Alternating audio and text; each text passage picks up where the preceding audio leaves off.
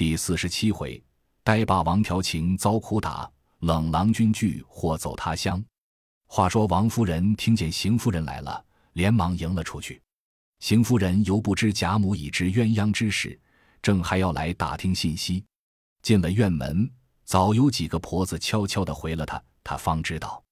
待要回去，里面已知，又见王夫人接了出来，少不得进来，先与贾母请安。贾母一声不言语，自己也觉得愧悔。凤姐早指一事回避了。鸳鸯也自回房去生气，薛姨妈、王夫人等恐碍着邢夫人的脸面，也都渐渐的退了。邢夫人且不敢出去。贾母见无人，方说道：“我听见你替你老爷说媒来了，你倒也三从四德的，只是这贤惠也太过了。你们如今也是孙子儿子满眼了，你还怕他劝两句都使不得，还由着你老爷那性儿闹。”邢夫人满面通红，回道。我劝过几次都不依，老太太还有什么不知道的呢？我也是不得已儿。贾母道：“他逼着你杀人，你也杀去。如今你也想想，你兄弟媳妇本来老实，又生得多病多痛的，上上下下那不是他操心。你一个媳妇虽然帮着，也是天天丢下盘弄扫帚，凡百事情，我如今都自己捡了。他们两个就有一些不到的去处，有鸳鸯的孩子还心细些。”我的事情他还想着一点子，该要去的他就要了来，该添什么他就度空告诉他们添了。鸳鸯再不这样，他娘儿两个里头外头大的小的，那里不忽略一件半件。我如今反倒自己操心去不成？还是天天盘算和你们要东西去？我这屋里有的没的，剩了他一个，年纪也大些。我反摆的脾气性格他还知道些。二则他还投主子们的缘法。也并不指着我和这位太太要衣裳去，又和那位奶奶要银子去，所以这几年一应事情，他说什么，从你小婶和你媳妇起，以致家中大大小小没有不信的，所以不单我得靠，连你小婶媳妇也都省心。我有了这么个人，便是媳妇和孙子媳妇有想不到的，我也不得缺了，也没气可生了。这会子他去了，你们弄个什么人来我使？你们就弄他那么一个珍珠人来，不会说话也是无用。我正要打发人和你老爷说去，他要什么人，我这里有钱，叫他只管一万八千的买去。就这个丫头不能留下他服侍我几年，就比他日夜服侍我尽了孝的一般。你来的也巧，你就去说更妥当了。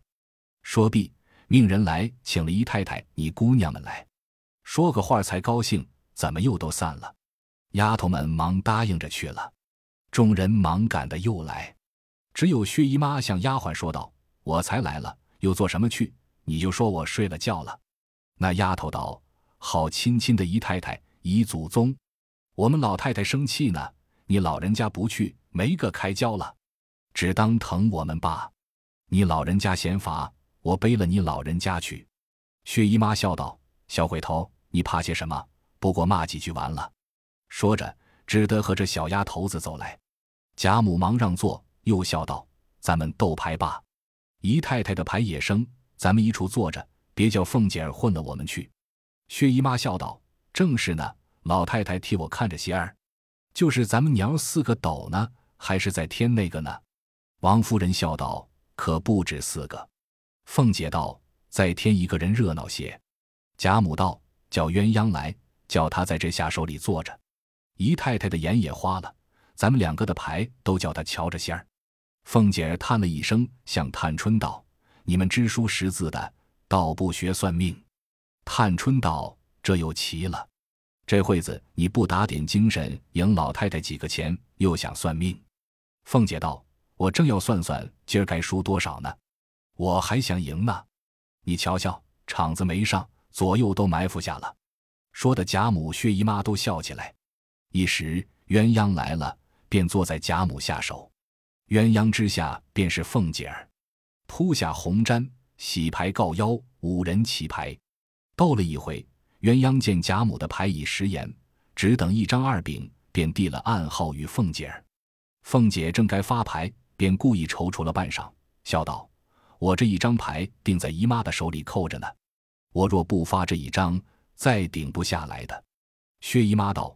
我手里并没有你的牌。”凤姐儿道：“我回来是要查的。”薛姨妈道：“你只管查，你且发下来，我瞧瞧是张什么。”凤姐便送在薛姨妈跟前。薛姨妈一看是个二饼，便笑道：“我倒不稀罕他，只怕老太太满了。”凤姐儿听了，忙笑道：“我发错了。”贾母笑得已掷下牌来说：“你敢拿回去？谁叫你错的不成？”凤姐道：“可是我要算一算命呢，这是自己发的，也愿埋伏。”贾母笑道：“可是你自己该打着你那嘴，问着你自己才是。”又向薛姨妈笑道。我不是小气爱赢钱，原是个彩头。薛姨妈笑道：“可不是这样，那里有那样糊涂人说老太太爱钱呢？”凤姐正数着钱，听了这话，忙又把钱穿上了，向众人笑道：“够了我的了，竟不为赢钱，单为赢彩头。我到底小气，输了就数钱，快收起来吧。”贾母规矩是鸳鸯带洗牌，因和薛姨妈说笑，不见鸳鸯动手，贾母道。你怎么恼了？连牌也不替我洗。鸳鸯拿起牌来，笑道：“二奶奶不给钱吗？”贾母道：“她不给钱，那是她交运了。”便命小丫头子把他那一吊钱都拿过来。小丫头子真就拿了，搁在贾母傍边。凤姐忙笑道：“赏我吧，我照数给就是了。”薛姨妈笑道：“果然凤丫头小气，不过是玩罢了。”凤姐听说。便站起来，拉着薛姨妈，回头指着贾母素日放钱的一个木匣子，笑道：“姨妈瞧瞧，那个里头不知玩了我多少去了。这一吊钱玩不了半个时辰，那里头的钱就招手叫他了。只等把这一吊也叫进去了，牌也不用斗了，老祖宗的气也平了，又有正经事差我办去了。”话未说完，引得贾母众人笑个不住。偏有平儿怕钱不够，又送了一吊来。凤姐道。不用放在我跟前，也放在老太太的那一处吧。一齐叫进去倒省事，不用做两次。叫箱子里的钱费事。贾母笑得手里的牌撒了一桌子，推着鸳鸯叫快撕他的嘴。平儿依言放下钱，也笑了一回，方回来。至院门前遇见贾琏，问他太太在那里呢？老爷叫我请过去呢。平儿忙笑道：“在老太太跟前呢，站了这半日。”还没动呢，趁早丢开手吧。老太太生了半日气，这回子亏二奶奶凑了半日屈儿，才略好了些。贾琏道：“我过去只说讨老太太的事下，十四往来，大家去不去，好预备轿子的。又请了太太，又凑了趣儿，岂不好？”平儿笑道：“依我说，你竟不去罢。何家子连太太宝玉都有了不是，这会子你又填线去了。”贾琏道：“已经完了，难道还找不不成？况且与我又无干。二则老爷亲自吩咐我请太太的，这会子我打发人去。倘或知道了，正没好气呢。指着这个拿我出气吧。”说着就走。平儿见他说的有理，也便跟了过来。贾琏到了堂屋里，便把脚步放轻了，往里间探头，只见邢夫人站在那里。凤姐眼尖，先就瞧见了，使眼色不命他进来，又使眼色与邢夫人。邢夫人不便就走，只得倒了一碗茶来，放在贾母跟前。贾母一回身，贾琏不防，便眉朵凌厉。贾母便问：“外头是谁？”倒像个小子一伸头。凤姐忙起身说：“我也恍惚看见一个人影，让我瞧瞧去。”一面说，一面起身出来。贾琏忙进去。陪笑道：“打听老太太十四可出门，好预备轿子。”贾母道：“既这么样，怎么不进来？又做鬼做神的。”贾琏陪笑道：“见老太太玩牌，不敢惊动，不过叫媳妇出来问问。”贾母道：“就忙到这一时，等他家去，你问多少问不得。那一遭你这么小心来着，又不知是来做耳报神的，也不知是来做探子的，鬼鬼祟祟的。”倒吓了我一跳，什么好下留种子？你媳妇和我玩牌呢，还有半日的空，你家去再和那赵两家的商量，治你媳妇去罢。说着，众人都笑了。鸳鸯笑道：“鲍二家的老祖宗又拉上赵两家的。”贾母笑道：“可是我那里记得什么抱着背着的？提起这些事来，不由我不生气。我进了这门子做重孙子媳妇起，到如今我也有了重孙子媳妇了，连头带尾五十四年，凭着大惊大险、千奇百怪的事也惊了些，从没经过这些事，还不离了我这里呢。贾琏医生不敢言语，忙退了出来。平儿站在窗外，悄悄地笑道：“我说着你不听，到底碰在网里了。”正说着，只见邢夫人也出来了。贾琏道：“都是老爷闹的，如今都搬在我和太太身上。”邢夫人道：“我把你这没孝心雷打的下流种子，人家还替老子死呢，白说了几句你就抱怨了，你还不好好的呢。这几日生气，仔细他捶你。”贾琏道：“太太快过去吧，叫我来请了好半日了。”说着，送他母亲出来过那边去。邢夫人将方才的话只略说了几句，假设无法，又含愧，自此便告病，且不敢见贾母，只打发邢夫人及贾琏每日过去请安，只得又各处遣人购求寻觅，终究费了八百两银子，买了一个十七岁的女孩子来，名唤嫣红，收在屋内，不在话下。这里斗了半日牌，吃晚饭才罢。此一二日间无话，转眼到了十四日黑早。赖大的媳妇又进来请，贾母高兴，便带了王夫人、薛姨妈及宝玉姊妹等，至来大家花园中坐了半日。那花园虽不及大观园，却也十分齐整宽阔，全是林木，楼阁亭轩，也有好几处惊人骇目的。外面厅上，薛蟠、贾珍、贾琏、贾蓉，并几个禁足的，很远的也没来，贾赦也没来。赖大家内也请了几个现任的官长，并几个世家子弟作陪。因其中有柳香莲、薛蟠，自上次会过一次，已念念不忘。又打听他最喜串戏，且串的都是生旦风月戏文，不免错会了意，误认他做了风月子弟。正要与他相交，恨没有个引进。这日可巧遇见，乐得无可不可。且贾珍等也慕他的名。酒盖住了脸，就求他串了两出戏。下来，姨媳和他一处坐着，问长问短，说此说彼。那柳香莲原是世家子弟，读书不成，父母早丧，素性爽侠，不拘细事，酷好耍枪舞剑、赌博吃酒，以致棉花卧柳、吹笛弹筝，无所不为。因他年纪又轻，生得又美，不知他身份的人，却误认作幽灵一类。那赖大之子赖尚荣与他素习交好，故今日请来作陪。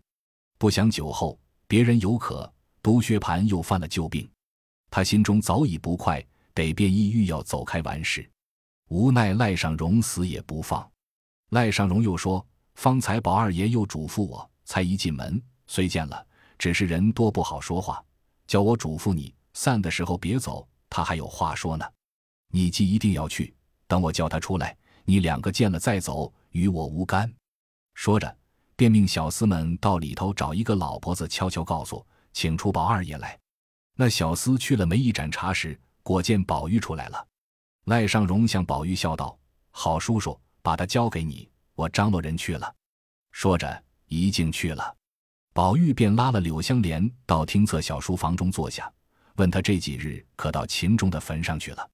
柳香莲道：“怎么不去？”前日我们几个人放鹰去，离他坟上还有二里。我想今年夏天的雨水勤，恐怕他的坟站不住。我背着众人走到那里去瞧了一瞧，果然又动了一点子。回家来就便弄了几百钱。第三日一早出去，雇了两个人收拾好了。宝玉道：“怪道呢。上月我们大观园的池子里结了莲蓬，我摘了十个，叫明烟出去到坟上供他去。”回来我也问他可被雨冲坏了没有，他说不但没冲，且比上回又新了些。我想着不过是这几个朋友新住了，我只恨我天天圈在家里，一点做不得主，行动就有人知道，不是这个拦，就是那个劝的，能说不能行。虽然有钱，又不能由我使。香莲道：“这个事也用不着你操心，外头有我呢，你只心里有了就是。”眼前十月初一，我已经打点下上坟的花销。你知道我一贫如洗，家里是没得积聚的。纵有几个钱来，随手就光的，不如趁空留下这一分，省得到了跟前扎杀手。”宝玉道：“我也正为这个要打发明烟找你，你又不大在家，知道你天天平踪浪迹，没个一定的去处。”香莲道：“你也不用找我，这个事不过各尽其道。眼前我还要出门去走走，外头逛个三年五载再回来。”宝玉听了，忙问：“这是为何？”柳香莲冷笑道：“你不知道我的心事，等到跟前，你自然知道。我如今要别过了。”宝玉道：“好容易会着，晚上同散，岂不好？”香莲道：“你那另一表兄还是那样，在坐着，未免有事，不如我回避了，倒好。”宝玉想了一想，道：“既是这样，倒是回避他为是。只是你要果真远行，必须先告诉我一声，千万别悄悄的走了。”说着，便滴下泪来。柳香莲道：“自然要辞的，你只别和别人说就是了。”说着，便站起来要走，又道：“你们进去，不必送我。”一面说，一面出了书房。刚至大门前，早遇见薛蟠在那里乱嚷乱叫，说：“谁放了小柳儿走了？”柳香莲听了，火星乱蹦，恨不得一拳打死。父死酒后挥拳，又碍着赖尚荣的脸面，只得忍了又忍。薛蟠忽见他走出来，如得了珍宝，忙趔趄着上来，一把拉住，笑道。我的兄弟，你往那里去了？香莲道：“走走就来。”薛蟠笑道：“好兄弟，你一去都没心了，好歹坐一坐，你就是疼我了。凭你有什么要紧的事，交给哥，你只别忙。有你这个哥，你要做官发财都容易。”香莲见他如此不堪，心中又恨又愧，早生一计，便拉他到避人之处，笑道：“你真心和我好，假心和我好呢？”薛蟠听这话，喜得心痒难挠，灭血着眼，忙笑道：“好兄弟，你怎么问起我这话来？我要是假心，立刻死在眼前。”香莲道：“既如此，这里不便，等坐一坐，我先走，你随后出来，跟我到下处，咱们提另喝一夜酒。我那里还有两个绝好的孩子，从没出门的，你可连一个跟的人也不用带。到了那里，服侍的人都是现成的。”薛蟠听如此说，喜得酒醒了一半，说：“果然如此。”香莲笑道：“如何人拿真心待你，你倒不信了？”薛蟠忙笑道：“我又不是呆子，怎么有个不信的呢？既如此，我又不认得，你先去了，我在那里找你。”香莲道：“我这下处在北门外头，你可舍得家城外住一夜去？”薛蟠笑道：“有了你，我还要家做什么？”香莲道。既如此，我在北门外头桥上等你，咱们席上且吃酒去。你看我走了之后，你再走，他们就不留心了。薛蟠听了，连忙答应。于是二人复又入席，饮了一回。那薛蟠难熬，只拿眼看香莲，心内越想越乐，左一壶，右一壶，并不用人让，自己便吃了又吃，不觉酒已八九分了。香莲便起身出来，丑人不妨去了。至门外，命小厮姓奴先家去罢，我到城外就来。说毕，跨马直出北门桥上等候薛蟠。没顿饭时的功夫，只见薛蟠骑着一匹大马，远远的赶了来，张着嘴，瞪着眼，头似波浪鼓一般，不住左右乱瞧。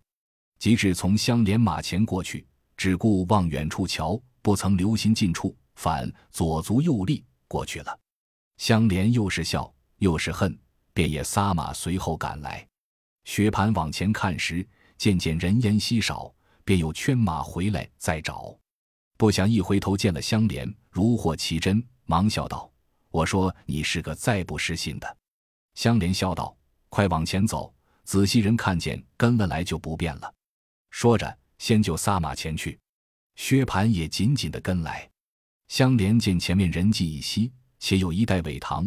便下马，将马拴在树上，向薛蟠笑道：“你下来，咱们先设个誓，日后要变了心，告诉人去的，就应了事。”薛蟠笑道：“这话有理。”连忙下了马，也拴在树上，便跪下说道：“我要日久变心，告诉人去的，天诛地灭。”一语未完，只听“嘡”的一声，颈后好似铁锤砸下来，只觉得一阵黑，满眼金星乱蹦，身不由己，便倒下了。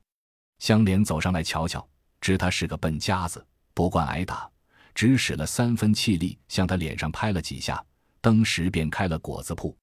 薛蟠先还要挣扎起来，又被香莲用脚尖点了两点，仍旧跌倒，口内说道：“原是两家情愿，你不依，只好说为什么哄出我来打我？”一面说一面乱骂。香莲道：“我把你瞎了眼的，你认认柳大爷是谁？”你并不哀求，你还伤我，我打死你也无益，只给你个厉害吧。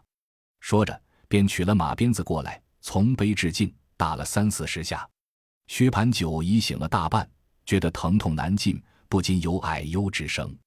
香莲冷笑道：“也只如此，我只当你是不怕打的。”一面说，一面又把薛蟠的左腿拉起来，朝尾中拧泥处拉了几步，滚得满身泥水，又问道。你可认得我了？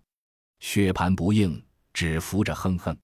香莲又掷下鞭子，用拳头向他身上擂了几下。薛蟠便乱滚乱叫，说：“肋条折了。”我知道你是正经人，因为我错听了棒人的话了。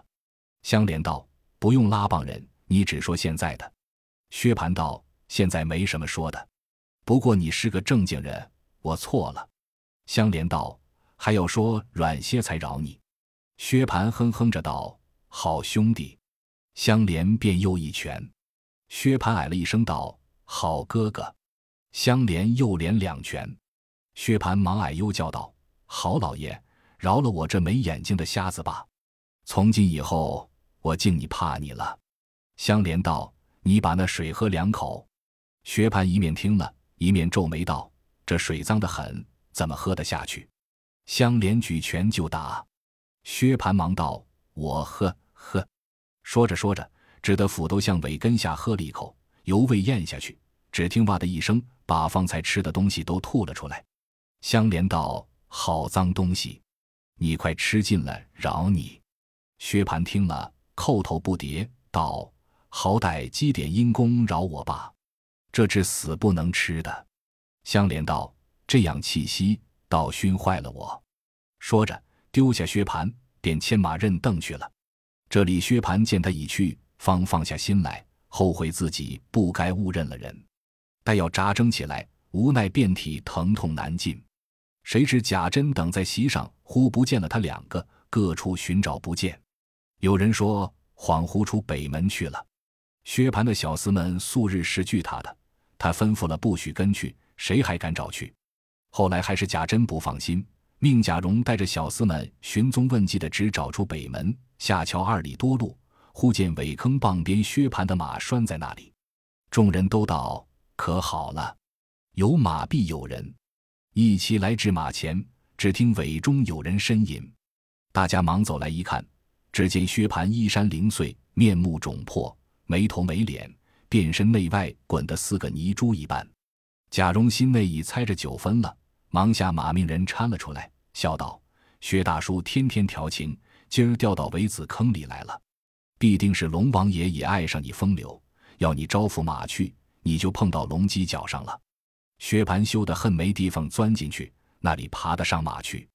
贾蓉只得命人赶到官厢里雇了一乘小轿来，薛蟠坐了一齐进城。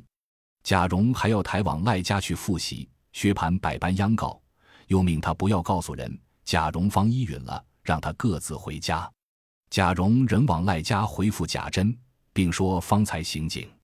贾珍也知为香莲所打，笑道：“他也须得吃个亏才好。”至晚散了，便来问候。薛蟠自在卧房将养，推病不见。且说贾母等回来，各自归家时，薛姨妈和宝钗见香菱，哭得眼睛肿了，问其缘故，忙赶来瞧薛蟠时。见脸上身上虽有疮痕，并未伤筋动骨。薛姨妈又是心疼又是发恨，骂一回薛蟠，又骂一回柳香莲，意欲告诉王夫人遣人寻拿柳香莲。宝钗忙劝道：“这不是什么大事，不过他们一处吃酒，最后翻脸长情。谁醉了，多挨几下子打也是有的。况且咱们家的无法无天，人所共知。”妈不过是心疼的缘故，要出去也容易。等三五天，哥哥养好了，出得去时，那边甄大爷、脸二爷这干人也未必白丢开了，自然背个东道，叫了那个人来，当着众人替哥哥赔不是认罪就是了。如今妈先当件大事告诉众人，倒显得妈偏心溺爱，纵容他生事招人。今儿偶然吃了一次亏，妈就这样兴师动众，以这亲戚之事欺压常人。薛姨妈听了道：“我的儿，到底是你想得到，我一时气糊涂了。”宝钗笑道：“这才好呢，他又不怕妈，又不听人劝，一天纵死一天，吃过两三个亏，他倒罢了。”薛蟠睡在炕上。痛骂柳香莲，又命小厮们去拆他的房子，打死他，和他打官司。薛姨妈禁住小厮们，只说柳香莲一时酒后放肆，如今酒醒，后悔不及，拒罪逃走了。